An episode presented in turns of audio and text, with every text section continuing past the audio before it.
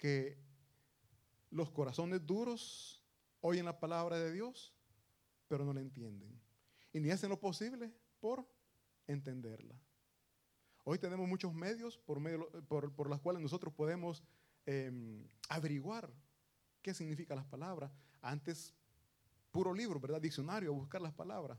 Hoy no, hoy es fácil, solo se va, dijeron a San Google, ¿qué significa? Dice la palabra y leí le da el mensaje rápido. No pierde tiempo. Así es de que, mis hermanos, eh, dice aquí que la, la semilla fue sembrada y cayó en tierra dura, tierra seca, como muchas veces están nuestros corazones. Muchas veces nuestros corazones están duros, están secos de la presencia de Dios. Yo les he dicho siempre, a veces, hay épocas, hay periodos en los que uno está orando y no se siente uno, aquello bonito cuando uno entra en oración y se siente la presencia de Dios. Hay momentos que no se siente eso, mi hermano, y uno ora y ora y dice, Señor, ¿qué me pasa? Es la sequedad que hay en nuestros corazones. ¿Y qué es lo que provoca esa sequedad? Falta de oración. Nos descuidamos, no leemos la Biblia y poco a poco lo que hemos recibido se va perdiendo, se va secando. Hay momentos en que decimos, no siento nada. No siento nada. Oro y no siento la presencia de Dios. Mis hermanos, la presencia de Dios está ahí, la palabra de Dios está ahí, pero su corazón se ha endurecido, se ha resecado, que no siente la presencia de Dios. En este caso de este corazón, este em, corazón duro, la palabra cayó, la palabra llegó. El problema es que no se le, no se le está dando el espacio para que esta semilla germine, para que pueda nacer, que pueda crecer y que pueda dar frutos. La semilla es buena, la semilla no es mala, la semilla es buena. El problema es la tierra, el problema es el corazón. Yo me enfoco bastante cuando salimos a evangelizar, mis hermanos, y personas que son apáticas. No quieren eh, eh, recibir, no quieren escuchar la palabra de Dios. Son los corazones secos. Es la tierra sólida, la tierra esa que dice aquí, la tierra que representa, el camino representa esos corazones secos, corazones duros, en donde la semilla llega, pero no surge ningún efecto. Así también, dice luego el siguiente versículo,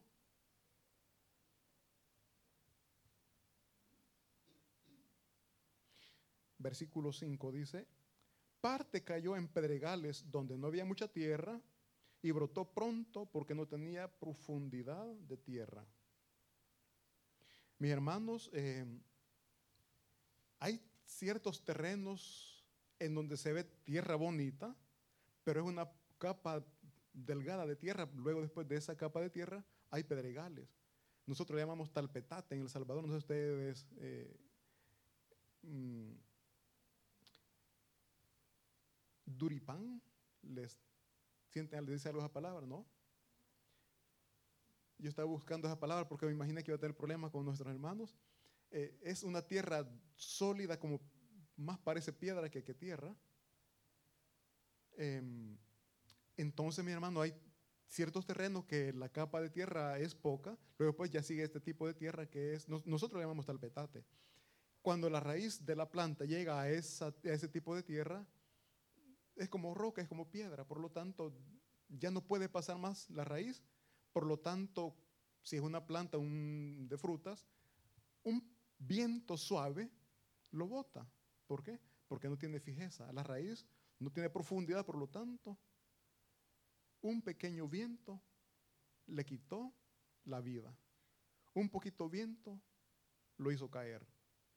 O la sequedad también, no tiene mucha humedad, con poco sol, esa tierra se vuelve seca. Y eso pues da espacio que esta planta con facilidad muera. Dice la palabra de Dios en el versículo 20, 21, siempre de Mateo 13, 20, 21.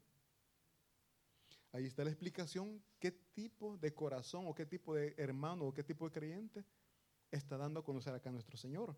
Dice el versículo 20, y el que fue sembrado en pedregales, este es el que oye la palabra y al momento la recibe con gozo, pero no tiene raíz en sí, sino que es corta, es de corta duración, pues al venir la aflicción o la persecución por causa de la palabra, luego tropieza.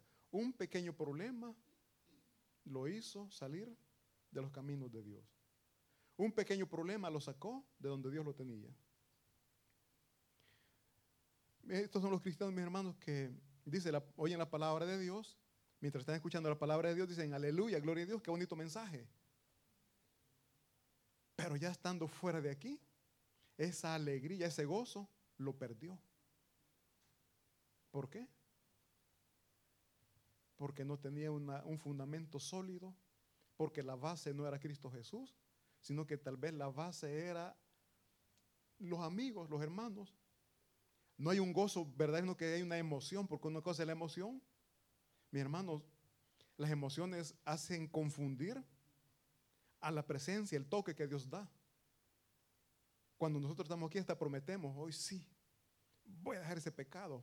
La palabra hoy me dijo que yo sí hoy entendí. Pero saliendo de aquí, vemos la copita, ay, no me puedo resistir. No me puedo resistir.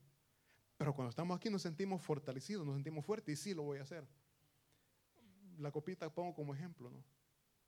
Que entre jóvenes puede ser el novio, la novia, los que están casados puede ser otra persona, una tercera persona que estando aquí, voy a dejar ya, no voy a fornicar, ya no voy a adulterar. Sí, pero estando de afuera, no, mi amor, no me dejes. Sí, sí, no, tienes razón. O sea, lo que aquí sentía que iba a hacer, ya afuera, afuera lo perdió, pero ¿por qué? Porque está débil. Le hace falta fijeza a esa raíz. Le hace falta esa fuerza de voluntad. Porque mis hermanos, muchas veces, es, o sea, Dios nos da el poder y la fuerza, pero nosotros no queremos tomar esa fuerza que Cristo Jesús nos ha dado. Entonces, son los cristianos que al momento de la palabra de Dios se emocionan, pero es algo pasajero.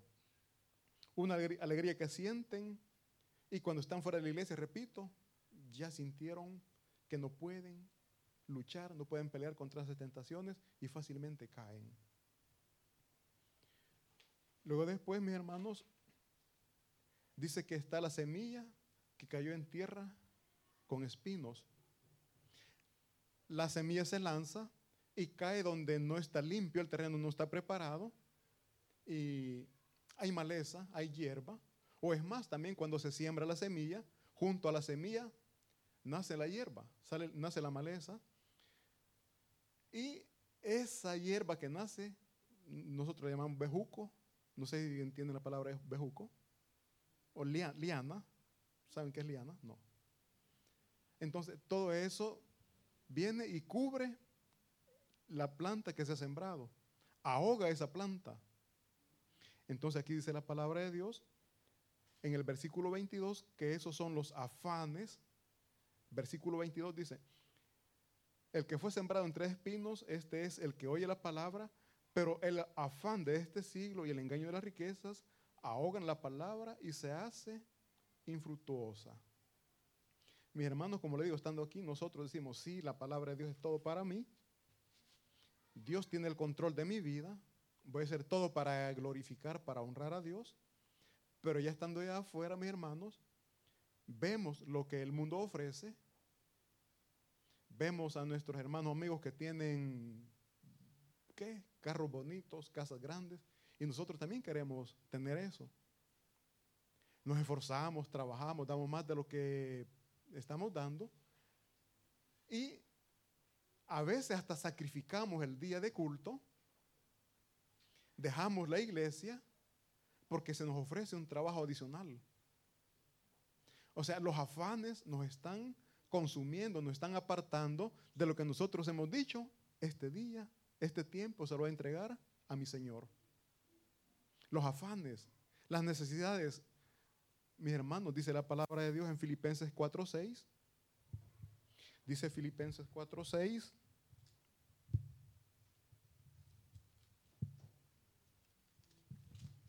Dice, por nada estéis afanosos. Oigan bien, por nada.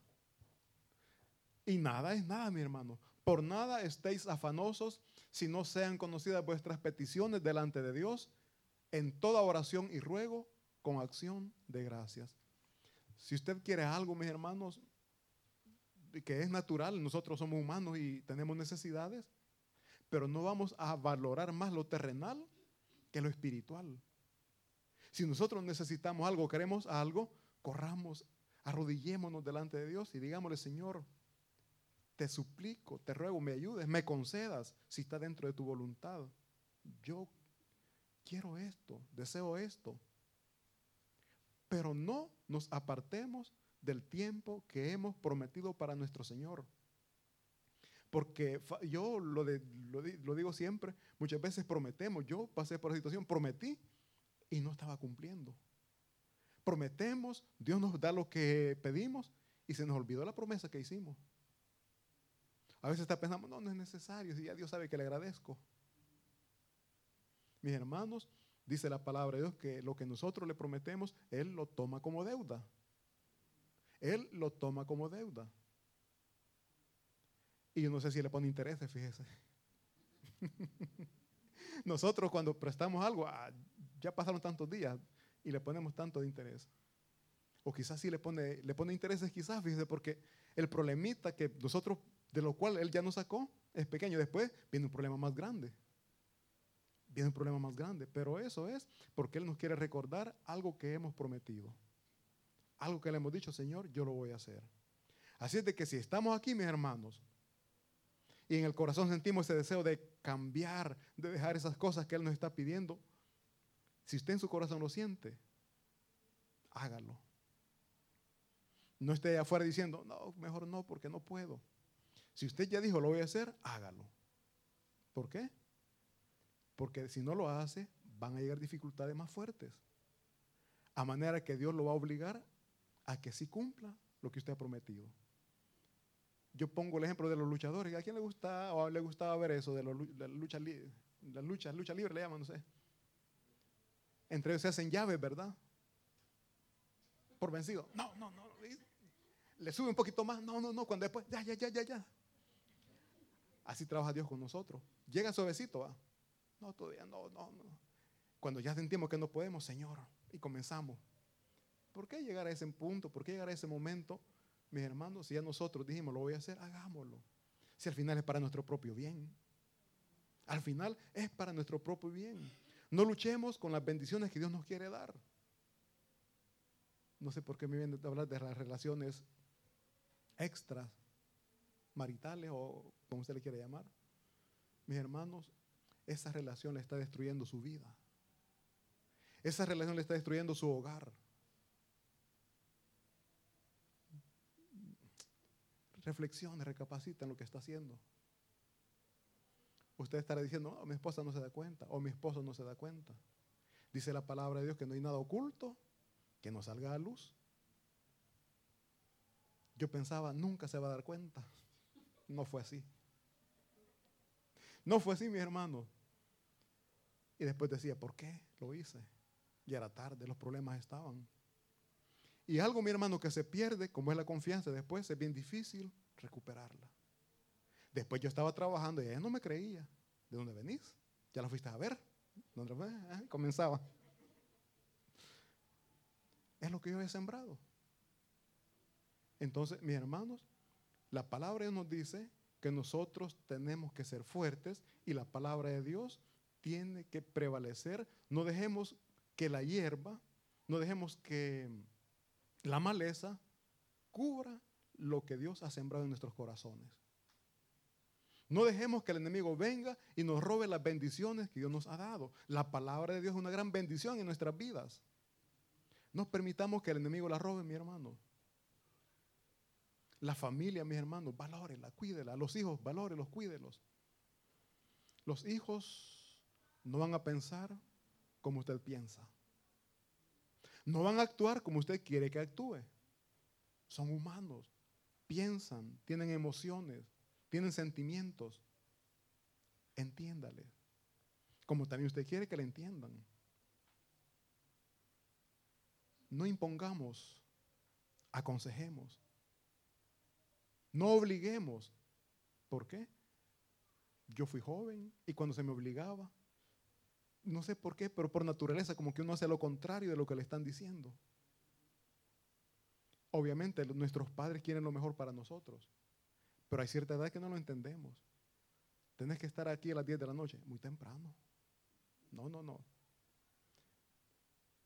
Alguien dijo, más que todo para las señoritas, una señorita que anda 10, 11 de la noche allá afuera, van aquí muchas veces por trabajo, pero si anda solo por andar paseando, ya no es hora que una, señorita ande a esa hora. ¿Por qué? Hay muchos riesgos, hay muchos peligros. No como en nuestros países, pero hay riesgos, hay peligros. Las discotecas. Esto no está, pero Dios me pone que hable de esto. Las discotecas, mis hermanos. Yo, me, yo hoy me, me decían, me divierto sanamente. Yo no tomo, yo no me drogo. Como testimonio les digo, mis hermanos, escuché una noticia bastante tiempo atrás que un hijo mató a la mamá cuando estaba bajo los efectos de la droga. La noticia salió que el, muchacho estaba golpeando a su hermana, viene la mamá, se metió a defender a la hermana y el muchacho mató a la mamá. Lo meten preso, al siguiente día cuando estaba preso, quizás me he drogado todavía, no sé, dicen que le dije a los policías, avísenle a mi mamá que estoy preso, que me venga a ver. ¿Qué? ¿No sabes lo que has hecho? No. Si estás aquí, ¿por qué has matado a tu mamá? Qué golpe para el muchacho. Y yo digo, mi hermano, en las discotecas, no, el muchacho puede andar bailando sanamente, pero el que anda bailando a la par de él no sabe cómo anda. No sabe cómo anda, si anda borracho, anda drogado, no, no sabe. Y el que anda drogado muchas veces de la nada hace cosas sin darse cuenta y después se arrepiente, pero... Yo digo, andaba divirtiéndose sanamente. Sí, es cierto, pero está metido en problema. Entonces, evitémonos, mi hermano, de todo eso. Si usted sabe que son lugares peligrosos, no vaya. Dice la palabra de Dios, el sabio, el sabio ve el mal y se aparta. Si sus amigos le van a decir, no, porque lo dicen, no, si no vas, no sos hombre, te dejas dominar de tu mamá o de tu esposa. Que digan lo que quieran. Usted va a buscar su felicidad. Usted va a buscar su bienestar. Así es de que mis hermanos, que la palabra de Dios no se ahogue por los consejos o por lo que el mundo está ofreciendo allá afuera. Luego después dice que está la buena tierra, que es lo que todos queremos ser, pienso yo, la buena tierra. Dice el, el Mateo capítulo 13, versículo 8, pero parte cayó en buena tierra y dio fruto, el cual al ciento, cual a sesenta, ¿Y cuál? Al 30 por 1. El que tiene oídos para oír, oiga. Mis hermanos, aquí vemos que la semilla es buena, la tierra es buena, pero no toda la semilla da el mismo porcentaje, no toda la semilla produce igual. Hay unos que dan el 100%. Pano que le llaman el, el, elote, ¿no? No, choclo, choclo, nosotros llamamos elote. Mis hermanos, no todos son de la misma medida. Hay unos choclos que son más grandes, otros más pequeños, ¿no? Así somos nosotros. Ahí vemos uno que damos más para el reino de los cielos. Somos más serviciales en el reino de los cielos, otro menos. Pero ¿cuál es lo bonito? Que está dentro de la casa de Dios.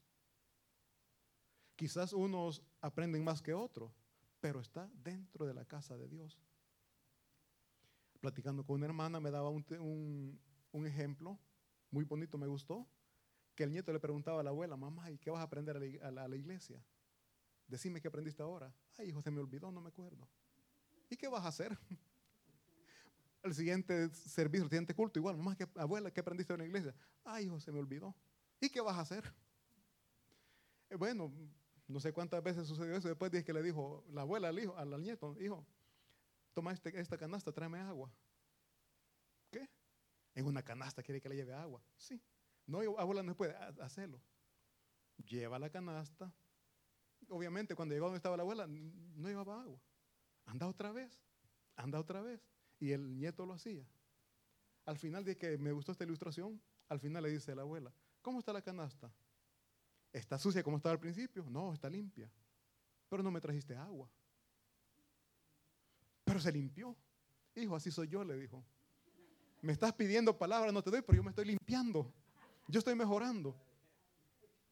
Más o menos así es la ilustración. Pero, mis hermanos, por eso les digo, vengamos, les repito, unos aprenden más que otros, Pero lo importante es que poquito, poquito que llegue, poquita semilla que llegue a su corazón, pero recordemos, mi hermano, que de poquito en poquito se hace mucho. Un solo ladrillo, un solo matón, como dicen, no puede ser un gran muro, pero todos los ladrillos unidos se hacen grandes muros, grandes construcciones. Así la palabra de Dios está llegando poquito, poquito a su corazón, pero cada domingo, cada vez que tenemos servicio, mi hermano, cuando usted se dé cuenta, va a ser un gran predicador también usted. Y ni cuenta se va a dar en qué momento. Dios lo está trabajando, Dios lo está preparando. Poquito a poquito, no, no se sienta mal cuando usted le dicen, ¿de qué, habló ahora? ¿de qué se habló ahora? No sé. Pero yo sé que esa palabra está cambiando su vida. Yo sé que esa palabra está transformando su vida. Eso sí, no seamos solamente oidores. Pongamos en práctica lo que estamos aprendiendo. Si la palabra de Dios nos dice ser humildes, seamos humildes. Y ahí vino sonrisa. ya vino sonrisa. Mm. No seamos solo oidores, seamos hacedores. Y que duele, mis hermanos. Duele. Uno quiere gritar, hay que quedar callado. Al principio es bien difícil, pero después uno se va adaptando. Es como cuando usted le cae medicina en la herida. La primerita vez que cae esa medicina, quizás hasta llora. Pero a medida que le va cayendo la medicina, eso va sanando, después ya no le afecta. Así es, después le van a gritar, le van a decir, a usted se le va a dar. Dios lo bendiga, mi hermano.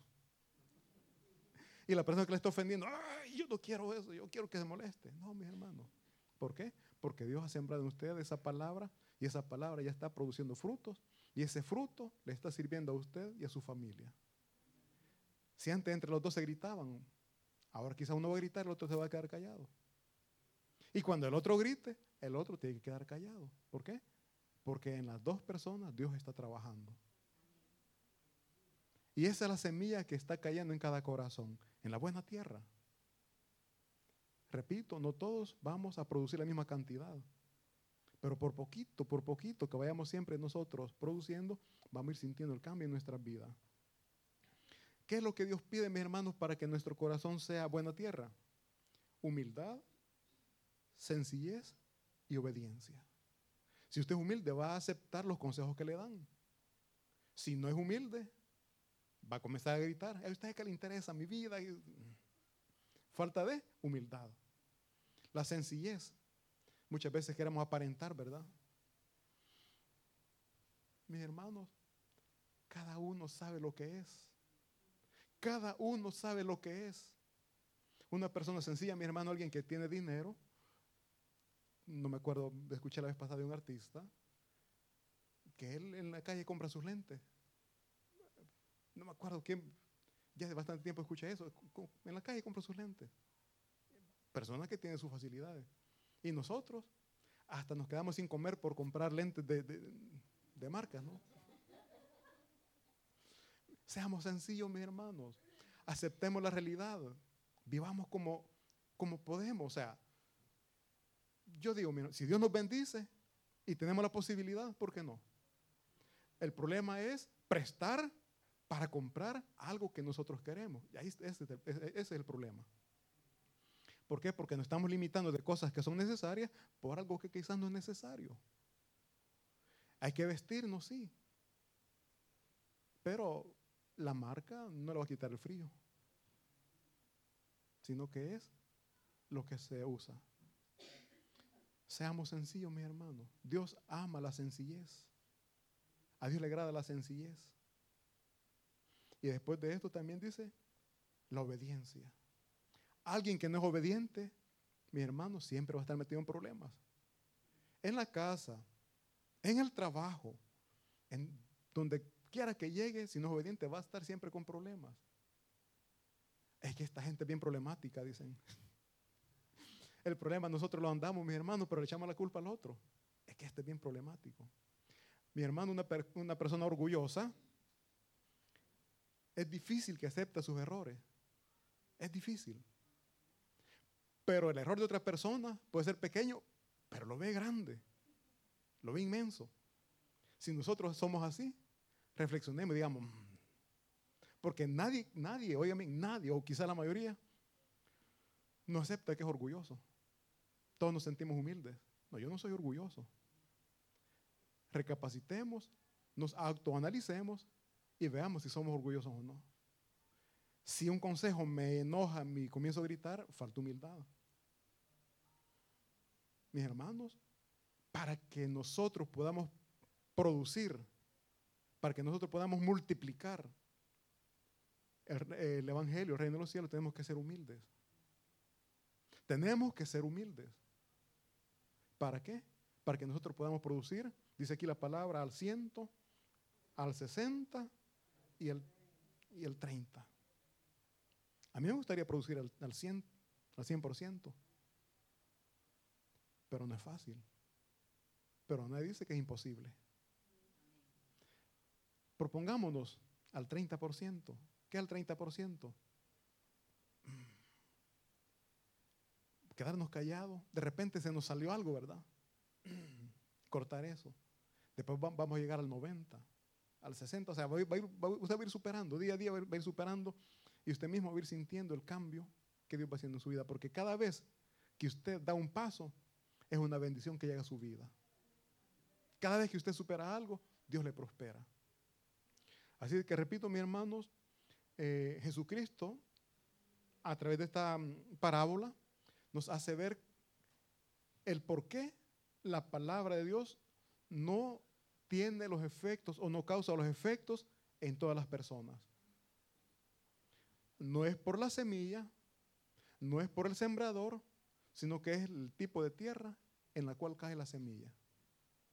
Jesucristo es el sembrador.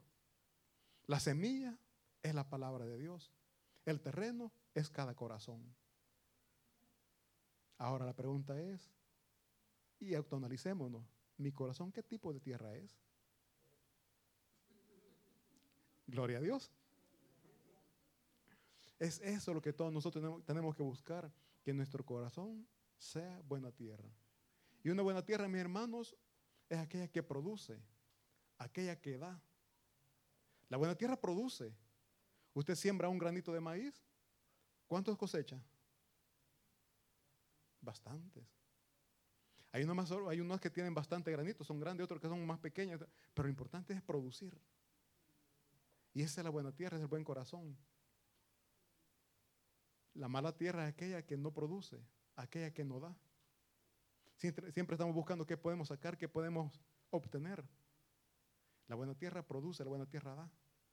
Y nosotros estamos llamados, mis hermanos, para producir, para dar las buenas nuevas, que es la palabra de Dios.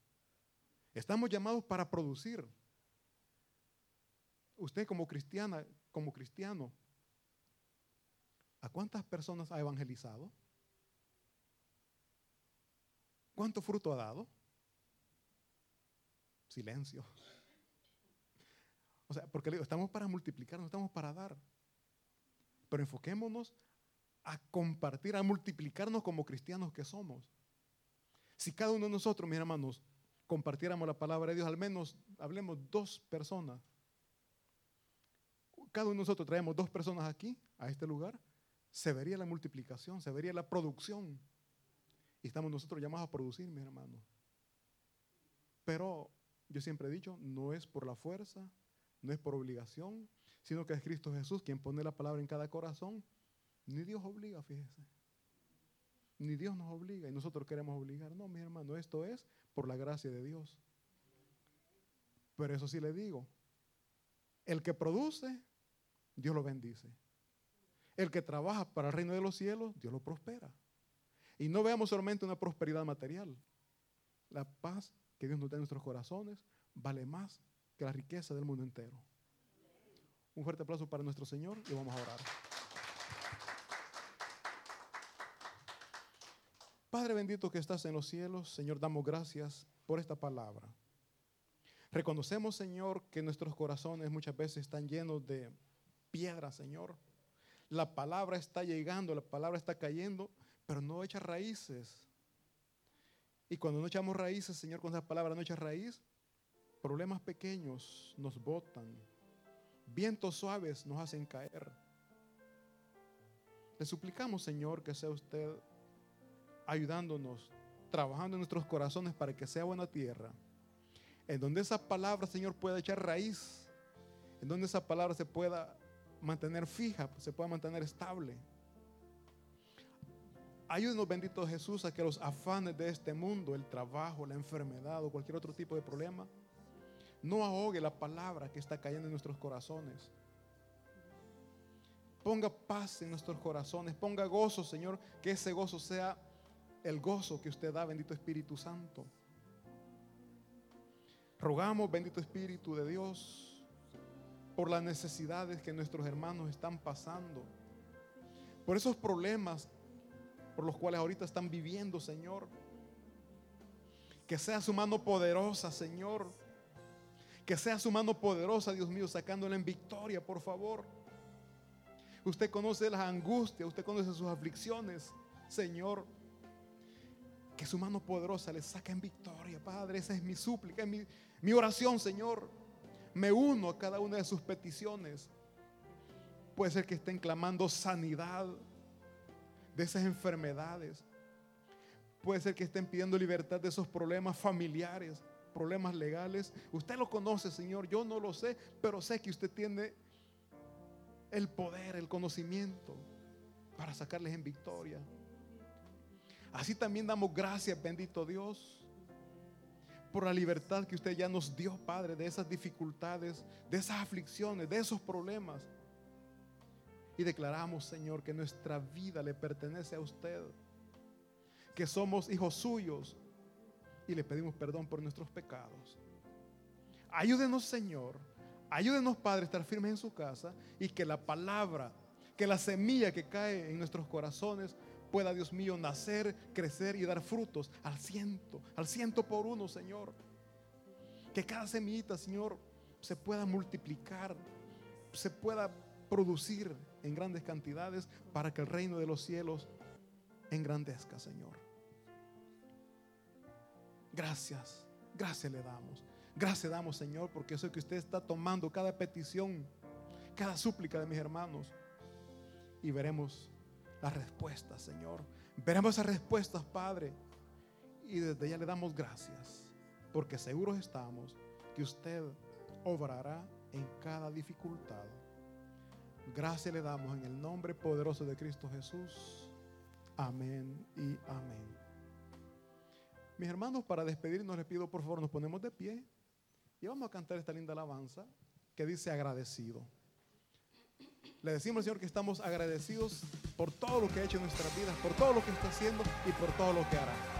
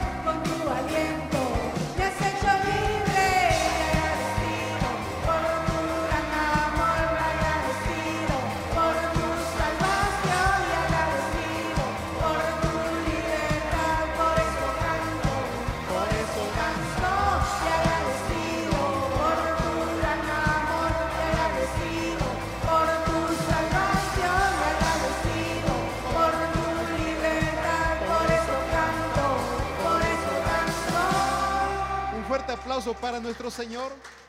¿Quién se aplaude hasta los cielos? Dios me le bendiga.